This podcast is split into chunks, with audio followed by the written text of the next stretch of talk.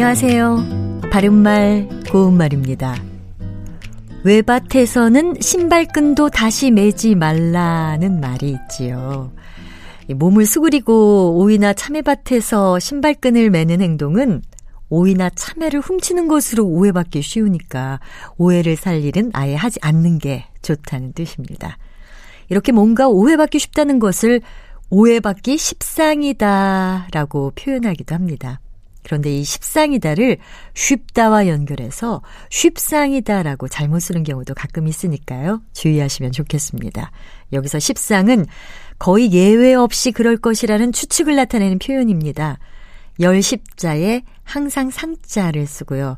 원래 열 가운데 여덟비나 아홉이 그렇다는 뜻의 한자 성어 십상팔구가 줄어든 말이기 때문에 80에서 90% 정도의 확률을 나타내는 십중팔구와 비슷하게 쓸 수 있습니다.